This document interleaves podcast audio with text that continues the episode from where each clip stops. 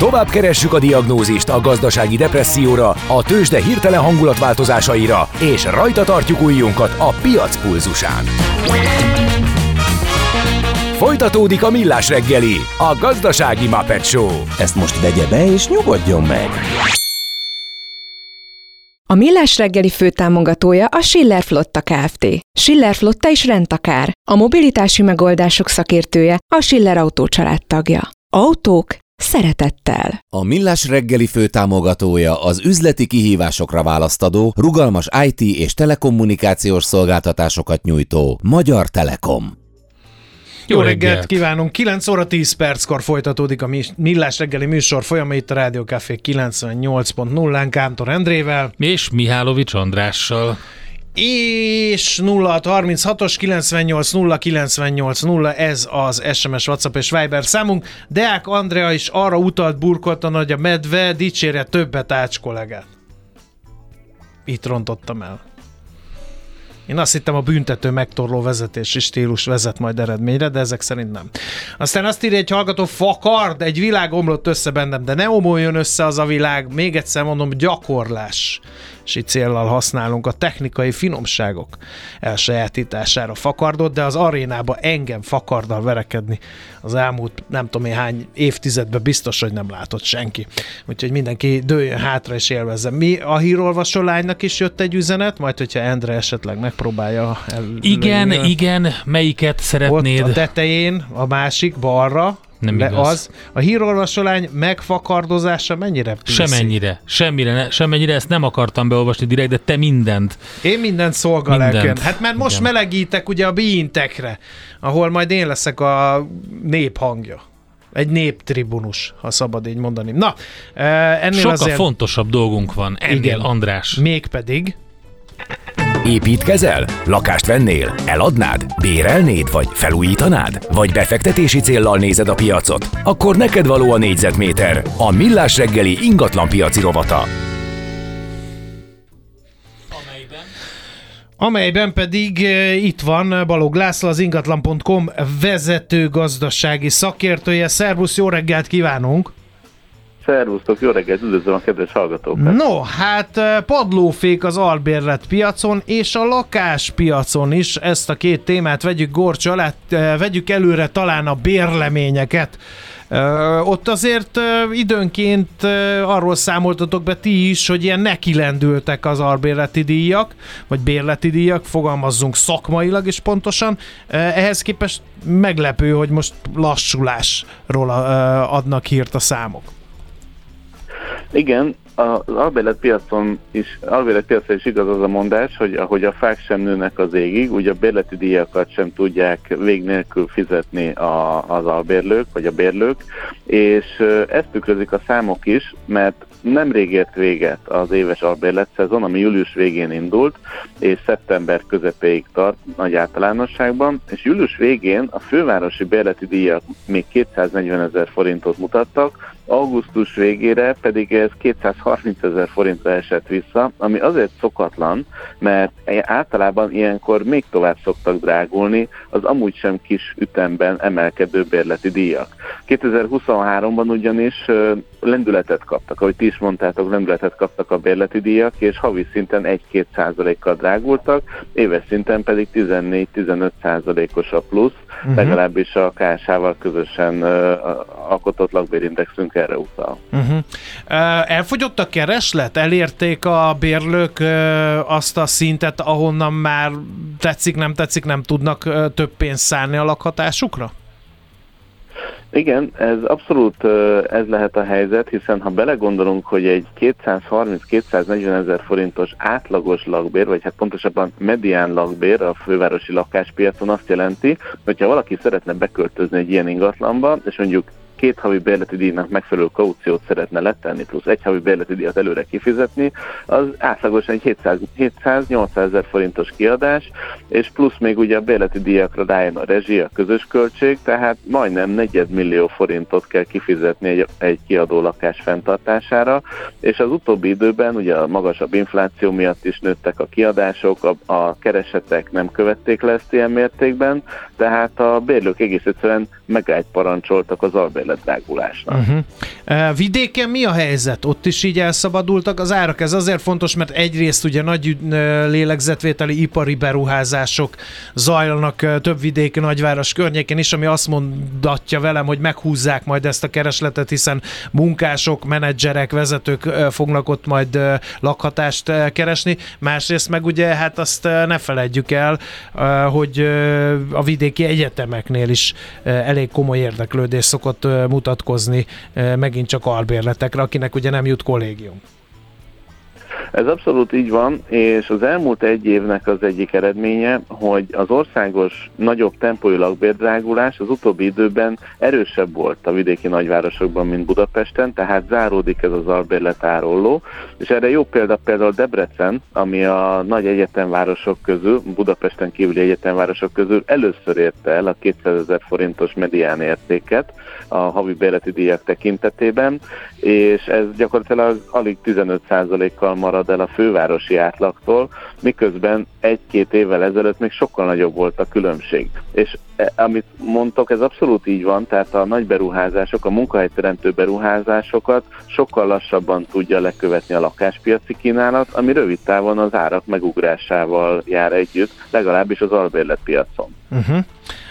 A piac kilátásaira vonatkozó kérdés következik. Innen hova tovább? Hiszen azt mondtad, hogy elérte a fizetőképes kereslet a saját határait, korlátait, akkor innen nehéz azt jósolni, hogy esetleg megint csak felfelé mozdulnak az albérleti díjak, ha csak ugye a kormányzat által remélt reálbérnövekedés nem következik be hamar.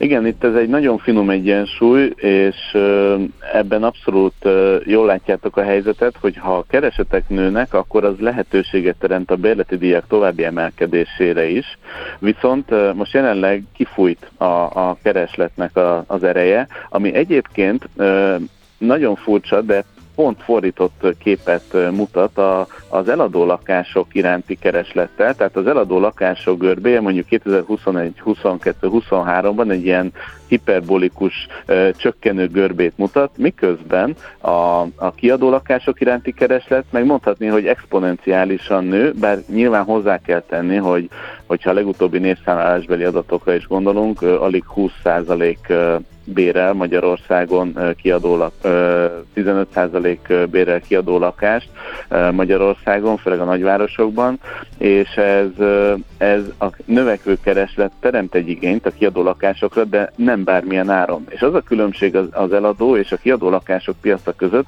hogy a, a bérbeadók, a tulajdonosok sokkal rugalmasabban reagálnak a kereslet rezdülésére a, a bérbeadók, mint az eladók, mert hogyha egy-két hónapig üresen áll a lakás, mert nem tudják kiadni, az nekik ö, forintban kifejezhető veszteséget okoz, és nem csak a be nem jött bevétel, hanem a, a rezsiköltségek, közös költségek folytán jelentkező kiadások miatt is. Uh-huh. No, egy egészen friss hír. Uh, reggel egy új bejelentés tőletek. Uh, komoly ütést kaptak a lakásárak, még a Covid idején sem csattant el ekkora uh, pofon, írja a közlemény. Emögött az állítás mögött mi áll egészen pontosan? Emögött az állítás mögött a KSH 2023 második negyedéves előzetes adatai állnak, ami azt mutatja, hogy negyedéves összevetés, tehát az előző az első negyedévhez képest a második negyedévben 2,9%-kal csökkentek a lakásárak a használt lakáspiacon Magyarországon, és ennél, vagy ehhez hasonló ö, mértékű átcsökkenés csak 2009 negyedik negyedévében volt utoljára megfigyelhető, és már a Covid idején tapasztalható első hullám lezárásokkal, kiárási korlátozásokkal együtt is, csak ennél egy 1,1%-kal szerényebb visszaesés produkált a lakásárakban. Tehát úgy tűnik, hogy a lakáspiac pangó helyzete most már utolérte a lakásárakat is, és ez már a, a hivatalos adatok is visszatükrözik. Ezt mi már a kínálati piacon hamarabb láttuk, hogy kifújt az a növ, árnövekedési görbe, ami szinte végeláthatatlanul emelte a lakásárakat, és talán ez most egy erős jelzés a tulajdonosok számára is, hogyha tényleg el szeretnék adni a lakásukat, akkor meg, meg kell alkudni a vevőkkel, csökkenteni kell az árakat, és előbb-utóbb kialakulhat egy olyan új egyensúlyi szint az árak tekintetében is, amikor ismét beindulhat a lakáspiaci forgalom, de azért erre még aludni kell néhányat. Oké, okay, ez egyébként mennyire magyar specifikum ez az árcsökkenés? Nem, nem annyira, mert éves összevetésben az EU-ban is 1,1%-kal 1%-os volt az átcsökkenés, és erre a legdurvább példa Németország, ahol 9,9%-kal csökkentek éves szinten a lakásárak. Ebben azért sok tényező van. Egyrészt ugye ott is magasabb az infláció, és magasabbak a hitelkamatok, bár szerintem bármelyik magyar lakásvásárló cserélne egy német vevővel, mert ott az ottani 3-4%-os jelzálog hitelkamatok miatt sírnak, rínak a német vevők. Ezt azért nagyon sok magyar lakásvásárló vakon aláírná, és plusz ott még a lakás, lakásoknak a környezeti terhelésére is komoly elhatározások születtek még az év elején, hogy a fosszilis anyagot használó fűtési rendszereket ilyen erőltetett tempóban kell korszerűsíteni, ami az akkori kilátások szerint jelentős többlet költséget jelentett volna a tulajdonosok számára. Ráadásul ugye a, a németországi lakástulajdonosoknak csak kisebb részét teszik ki a az ott lakó magánszemélyek, és a, a nagyobb része bér, bérli az ingatlanokat, tehát gyakorlatilag a, a romló megtérülés az ingatlan piacon az szinte közvetlenül ö, begyűrűzött a használt lakások áraiba is a Aha. Németországban. Most az átlaga, amit te mondtál, mert ugye a nagyon eltérőek bizonyos területek vagy városok, Berlin például az brutális, tehát ott óriási gondok is vannak ezzel, tehát az áramelkedés üteme.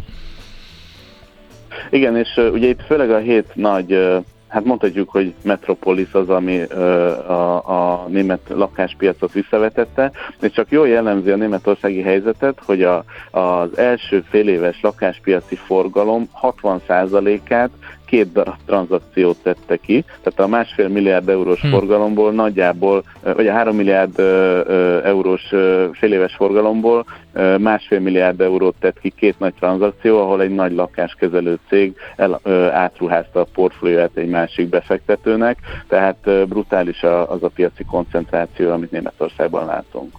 Uh-huh. Uh, Magyarországon egyébként itt is mi lehet a trend, mi lehet a tendencia? Mert ugye mm, uh, az inflációval kalkulálva már rég van árcsökkenés, uh, de most reál értékű árcsökkenés is benne lehet a pakliban? Tehát elindulhatnak a lakásárak lefelé? Mert ne felejtsük el, hogy azért azokat az ösztönzőket, uh, amelyek fűtötték a keresletet, azt a kormányzat éppen újra gondolja, főleg ugye a nagyvárosokban. Igen, a, gyakorlatilag érdekes módon a, például a csokváltozások, meg a, a kormányzati támogatások átalakítása mellett főleg a magas kamatszint és az infláció volt az, ami hűtötte inkább a lakáspiacot, és ez egy hosszú idő, tehát azért azt látni kell, hogy a lakás árak változása, ugye a, a lakás drágulás, lakás csökkenésbe való fordulás, és egy nagyon hosszú folyamat, lassan már egy éve zajlik, és nem látjuk a végét. Tehát itt az a helyzet, hogy lehet, hogy átalakul a csok, lehet, hogy újra gondolják a lakáspiaci támogatásokat, de azért ez, ez olyan óriási nagy változást a piaci tendenciákban nem okoz, amúgy egyébként ez így helyes is, hogy nem a, a kormányzati intézkedések hurcibálják, húzogatják a lakásárakat, hanem a piac szabályozza magát, de amíg ez az új egyensúly kialakul, az egyrészt hosszú negyedéveknek a munkája, másrészt pedig nem nagyon látjuk azt, hogy mitől lesz itt változás, mert uh-huh. oké, okay, hogy csökkennek a kamatok, és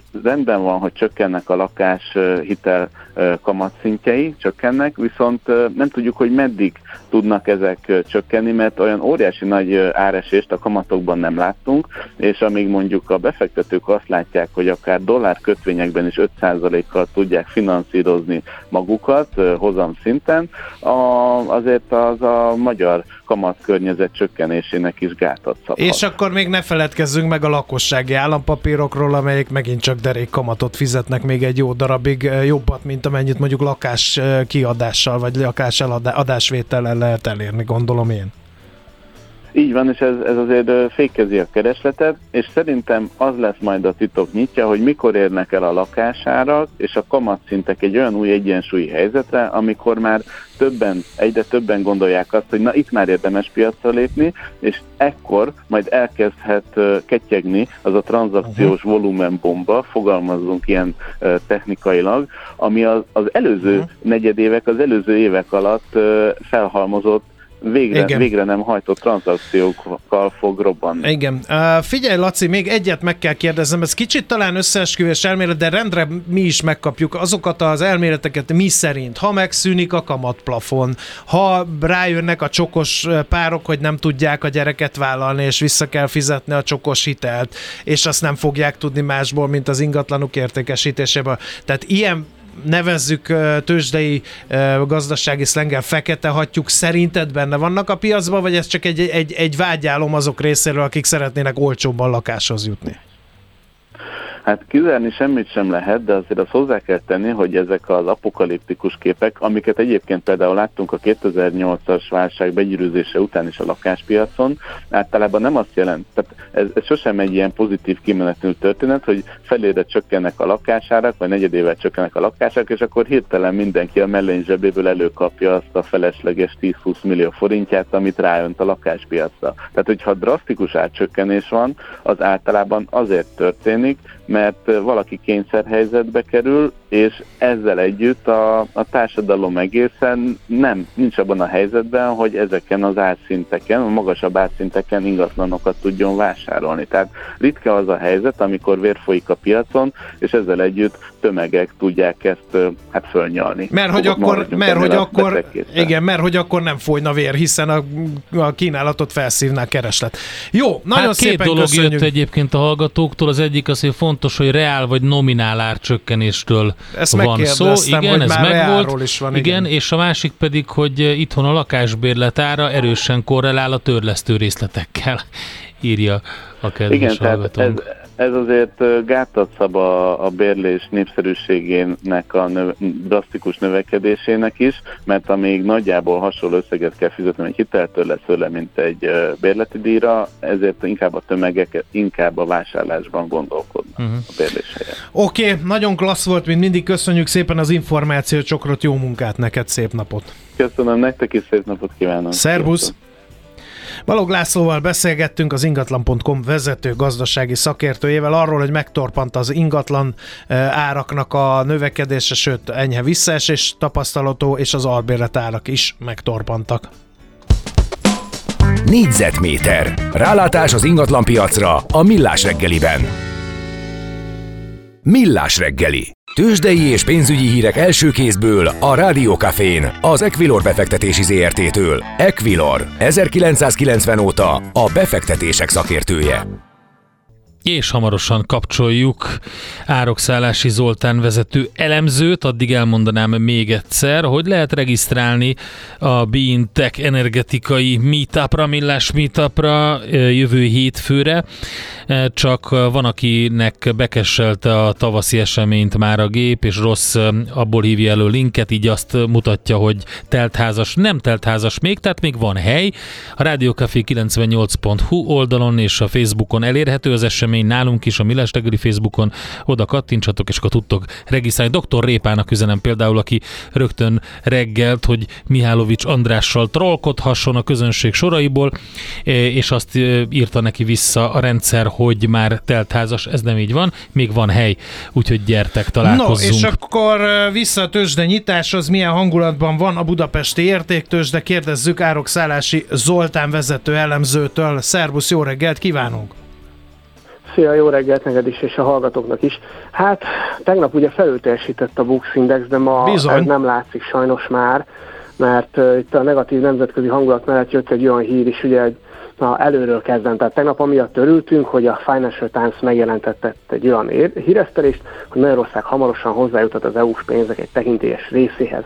Viszont délután este felé jött erre egy cáfalat az Európai Bizottság alelnökétől, Vera Jurovától, hogy minden ilyenfajta híresztelés, spekuláció, nincs megállapodás Magyarországról, a pénzeket egyelőre nem fogják utalni. Úgyhogy emiatt a tegnapi jó hangulat egyik legfőbb ereje az így elillant, úgyhogy mivel a nemzetközi részvénypiaci hangulat sem éppen kiemelkedő, ezért a Bux Index is esik, jelen pillanatban 0,3%-kal 55.779,8 ponton áll az index.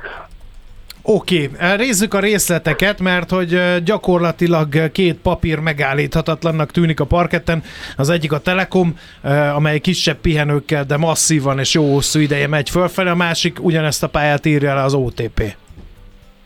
Igen, igen, igen. Hát ugye a mai napon ők is pihenőt tartanak, ahogy te az előbb mondtad, itt az OTP-ben mínusz 1,1% most már majdnem a helyzet, a Magyar Telekomban ennél kisebb a csökkenés 0,4%, de hát valóban így van, különösen a Magyar Telekomot emelném ki, tehát a, a Telekom papír idén éveleje óta emlékeim szerint most már több mint 70%-ot emelkedett, míg mondjuk az európai MSCI Telekom Index az néhány százalékot, tehát masszív felülteljesítés van, és ugye nagyon sok fundamentális hír jött, a legutolsó talán az volt, hogy a menedzsment megemelte az eredmény eh, várakozását és a bevétel várakozását erre az évre, 5-10%-os tömekedésről 10-15%-os tömekedésre, úgyhogy ez még mindig húzza a, a Telekom uh-huh. árfolyamát. Az OTP-ben meg hát ott azért, ott azért volt egy kis eh, gigszer, ugye kettő héttel ezelőtt volt egy olyan megjegyzés a pénzügyminiszternek, hogy hát bankadót szeretnének bevezetni, aztán ezt gyorsan cáfolták, nyilván erre a híresztelésre azonnal beütötték az OTP-t, most viszont tényleg feltápászkodni látszik az elmúlt két hét alapján mondjuk, azért azért a mai napon nem ez látszik, tehát itt most csökkenés van, de ott ugye elmondtam, hogy ennek mi az oka, negatív magyar hangulatnak ugye az EU pénzekkel kapcsolatos megint felmerülő bizonytalanságok nem tesznek jót, és hát ugye a nemzetközi részvénypiaci hangulat sem túl jó, úgyhogy egyelőre pihennek, pihenőt tart a két jó menő részvény. Figyelj, és OTP-re egy kicsit visszakanyarodva az, hogy az ukránok levették erről a bizonyos fekete listáról, az segítheti, vagy, vagy azt már így beáraszta a piac? Mert hát több befektetőről gondolnám azt, hogy azt mondja, hogy hát, hogyha a rossz fiúk csapatába játszik egy bank, én abbannak a részvényeiből nem szívesen veszek. Most kiderült, hogy mégsem, okozhat-e ez vételeket? Hát igen, egyetértek azzal, hogy aki mondjuk viszonylag messzebből nézi az OTP-t, annak egy olyan hír, hogy leveszik erről a fekete listáról az ukránok, az mindenképpen pozitív. Tehát ugye ez okozhat részvény árfolyam emelkedést.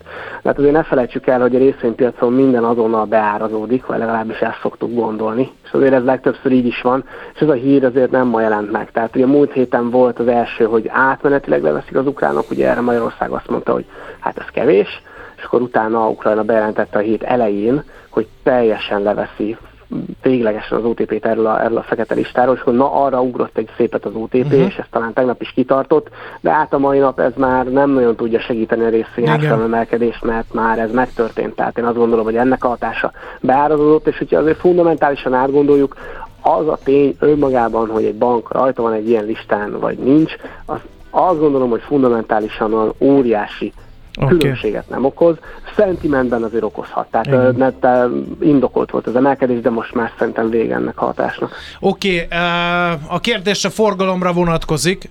Az milyen? Mert egyáltalán nem mindegy, hogy ezek a tendenciák alacsony, vagy éppen magasan pörgő forgalomban állnak elő, amiről most beszélt az elmúlt percekben. Igen, hát a mai napon nem nagyon látunk magas forgalmat.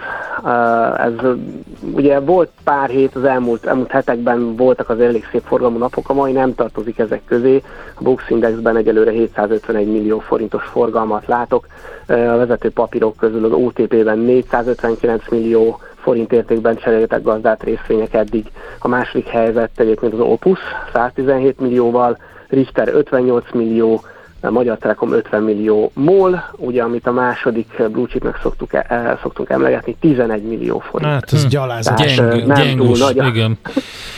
nem túl nem nagyon látunk ilyet. Jó, de, de igen. milyen forinttal csináljuk mi ezt euróhoz Mert képest az is mondjuk. egy érdekes volt, a forintot is dobálhatják, nem csak a dollár, hanem ezekről az uniós támogatásokról Dobálják szóló is, hírek. Szerintem. Dobálják is, most látom már lassan a 2,9, hát 3,92. Nem kettő. 3,90, a proféta szóljon belőlem, mondtam volna, de mindegy.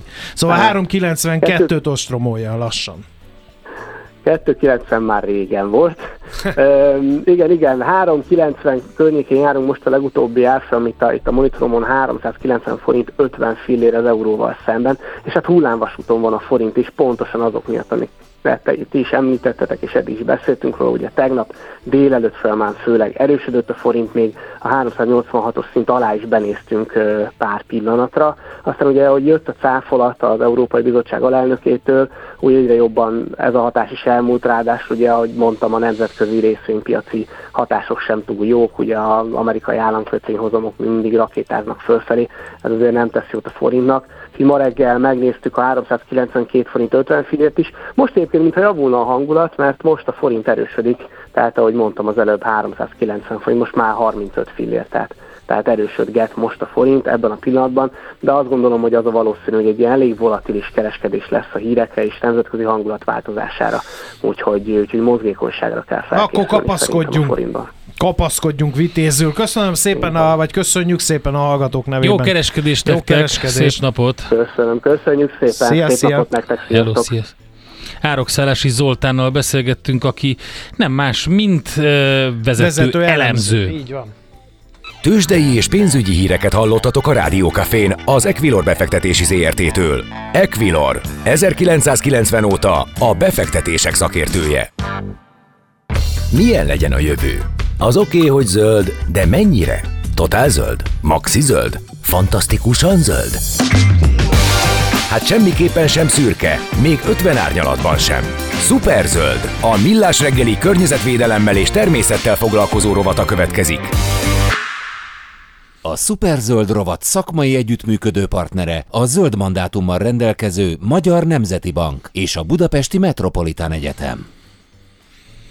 Eredményes volt a Planet Budapest 2023 fenntarthatósági kiállítás, van a rövid Planet is. Expo, ez a, így ez van. Ezt akartam hallani. Mert hogy három nap alatt összesen 70 sikeres online megbeszélés zajlott 32 országból, 50 külföldi cég, intézmény részvételével. Erről beszélgettünk a Kékbolygó Alapítvány klímavédelmi igazgatójával, Sitányi Lászlóval. Jó reggelt!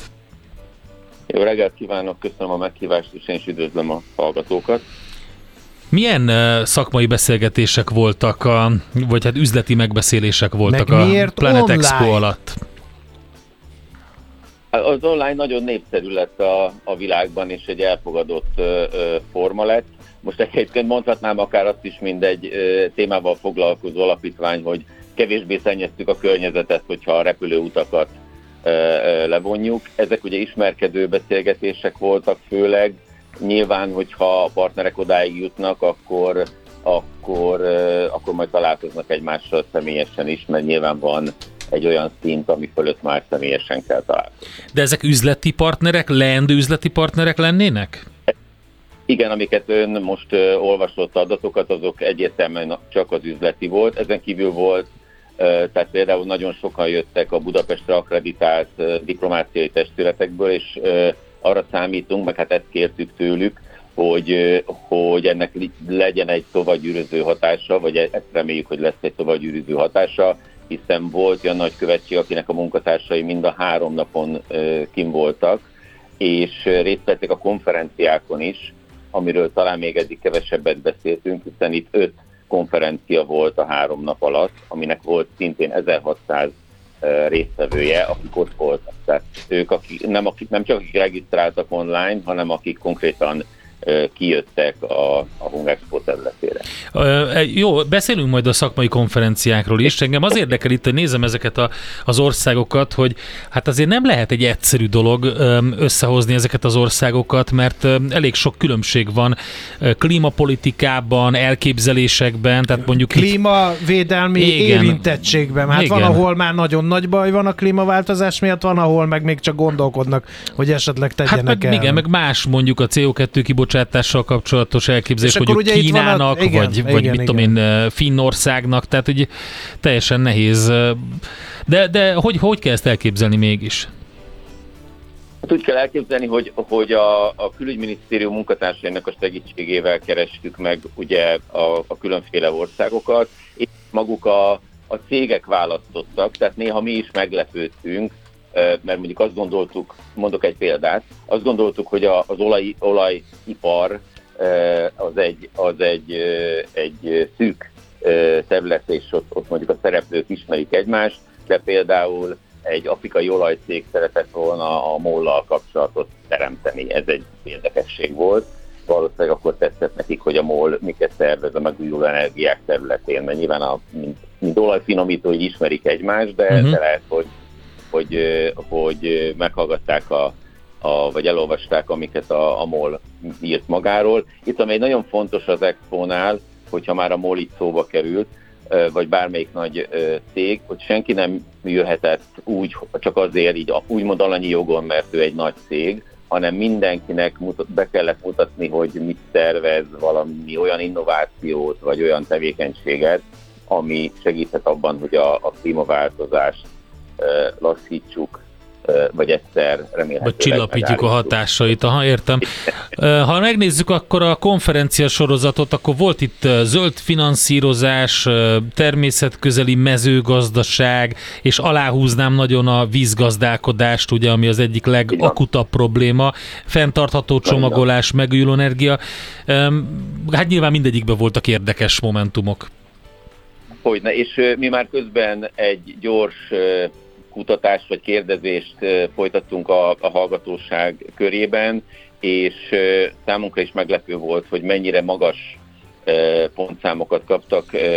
Mindenhol négyes átlag fölött volt, ötig lehetett ugye pontozni az előadásokat, és volt, aki ugye szóban is megfogalmazta, vagy írásban is megfogalmazta, hogy mondjam, szabad szövegesen, és úgy látszik, hogy ez az elképzelésünk, ami szándékos volt, hogy egyrészt oda ültettük a szabályalkotókat, tehát államtitkárokat, minisztereket, vagy a már említett MOL vezetőjét, aki ugye a, a hulladék koncepciónak a nyertese, tehát 35 évig most ők határozzák meg, hogy mégis mi történik ezen a piacon, és a másik oldalról pedig ott voltak azok a cégek, magyar cégek, akik, akik ismerik jól ezt a tevékenységet,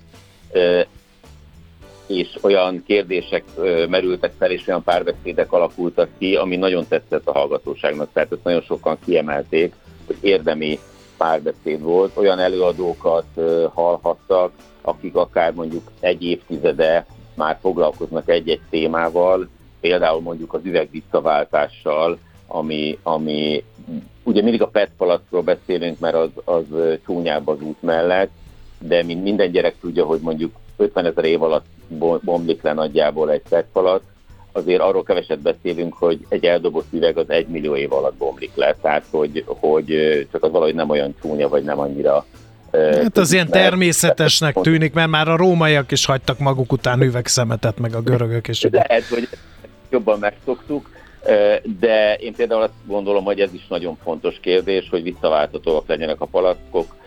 Rengeteg tudom azt is, persze nyilván mindannyian tudjuk, hogy, hogy van üveggyűjtő, ott ugye újra beolvasztják, és újra valamilyen üveget csinálnak belőle, de azt gondolom, hogy, és ennek a cégnek a vezetője is előadást tartott, ahol ezek a palackok már tíz éve visszaválthatók, Varga Péter úr tartotta az előadást, és, és, és jól működik, és gazdaságosan működtethető, reméljük, hogy mások is követik a példáját, itt ugye mind, mindig olyan megoldásokat próbáltunk bemutatni, amik nem valamilyen, és ez az expóval és az előadásokkal is mind a kettőre igaz, hogy nem valami távolról hozott példa. Tehát, mert ugye amikor azt mondjuk, hogy így működik Kaliforniában vagy Svájcban, akkor mindig el lehet mondani, hogy hát az messze van, más körülmények, gazdagabbak.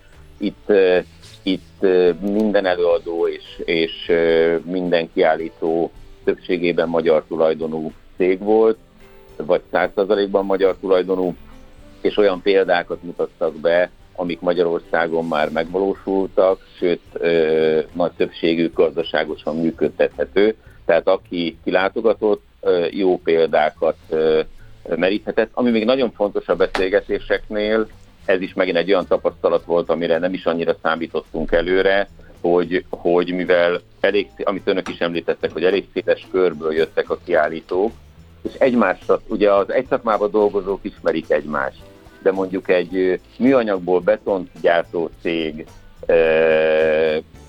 nem ilyen egyszerű, de, de műanyag hozzáadásával, hogy egész pontosabban legyek, nagy valami félreértés legyen itt a hallgatóságban. Meg mondjuk egy komposztáló cég nem feltétlenül ismerte egymást, ez is megint csak egy példa, egymástól 20 méterre volt a standjuk, és a két cégvezető úgy tűnt, hogy, hogy nagyon jó megállapodást tud egymással kötni. Hát, hát ez tök jó. Egyébként a kiállítók 90%-a eredményesnek találta a részvételt, és még egy szám 37% már a következő üzleti évben jelentős hasznot vár ettől a részvételtől, úgyhogy ezzel érdemes hazamenni, ez egy jó takeaway. László, nagyon szépen köszönjük az információkat. Nagyon szívesen, én köszönöm, hogy beszélgethettünk. Köszönöm. Sitányi Lászlóval beszéltünk a Kék Bolygó Alapítvány klímavédelmi igazgatójával a Planet Expo kapcsán. A Millás reggeli környezetvédelemmel és természettel foglalkozó rovata hangzott el. Superzöld! Hogy a jövő ne szürke, hanem zöld legyen. Oké? Okay? A Superzöld rovat szakmai együttműködő partnere a zöld mandátummal rendelkező Magyar Nemzeti Bank és a Budapesti Metropolitán Egyetem. És itt van a stúdióban Fehér Marian. Szia Maja, mi a helyzet? Jó reggel, sziasztok! Látom, hogy már egy kicsit csúszásba vagyunk, úgyhogy Picit, gyors leszek. Elnézést. Jó? Le kellett egy szunyogot csapni, igen? Semmi gond. Az első órában Horváth Gábor, a Stand Up Comedy Humortársulat felfedezetje és tagja, a Soder Klub állandó fellépője jön. Ő egy nyíregyházi fiú, aki egyébként bankár civilben,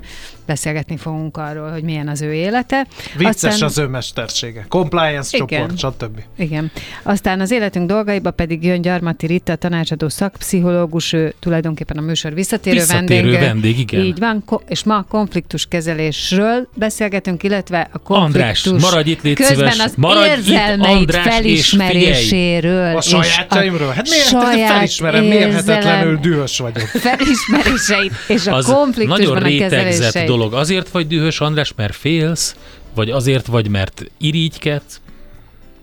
Látod? Nem, csak dühös vagyok. Csak dühös nem lehet. Igen. Most például azért vagyok dühös, mert lefogadom, hogy már megint nem termeli mindenki teljes és kettőzött Köszönjük. erővel a Utánunk pont jókor, pont jókor kiváló témákkal, én majd jegyzetelek távolról, András itt Tessék, marad és figyel. Nézzem mindenki magába. Megtettem ma azt, amit megkövetelt a haza? Sose írjuk utol. Ezzel a kö... Afganisztánt se.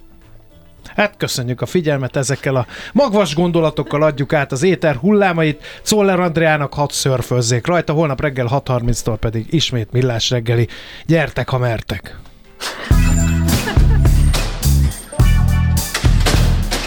Már a véget ért ugyan a műszak, az ügyelet azonban mindig tart. A sürgősségi és félig zárt osztályon holnap reggel újra megtöltjük a kávésbögréket, és felvesszük a piaci stetoszkópot. Addig is keressetek minket közösségi rendelőnkben a Facebookon, a mai adás podcastjét pedig a rádiókafé 98hu és millásreggeli.hu oldalakon, a Spotify-on és a Google Podcast-en. Millás reggeli. A Rádiókafé gazdasági Show-ja. Két dologban bízhatsz. Az egyik mi vagyunk.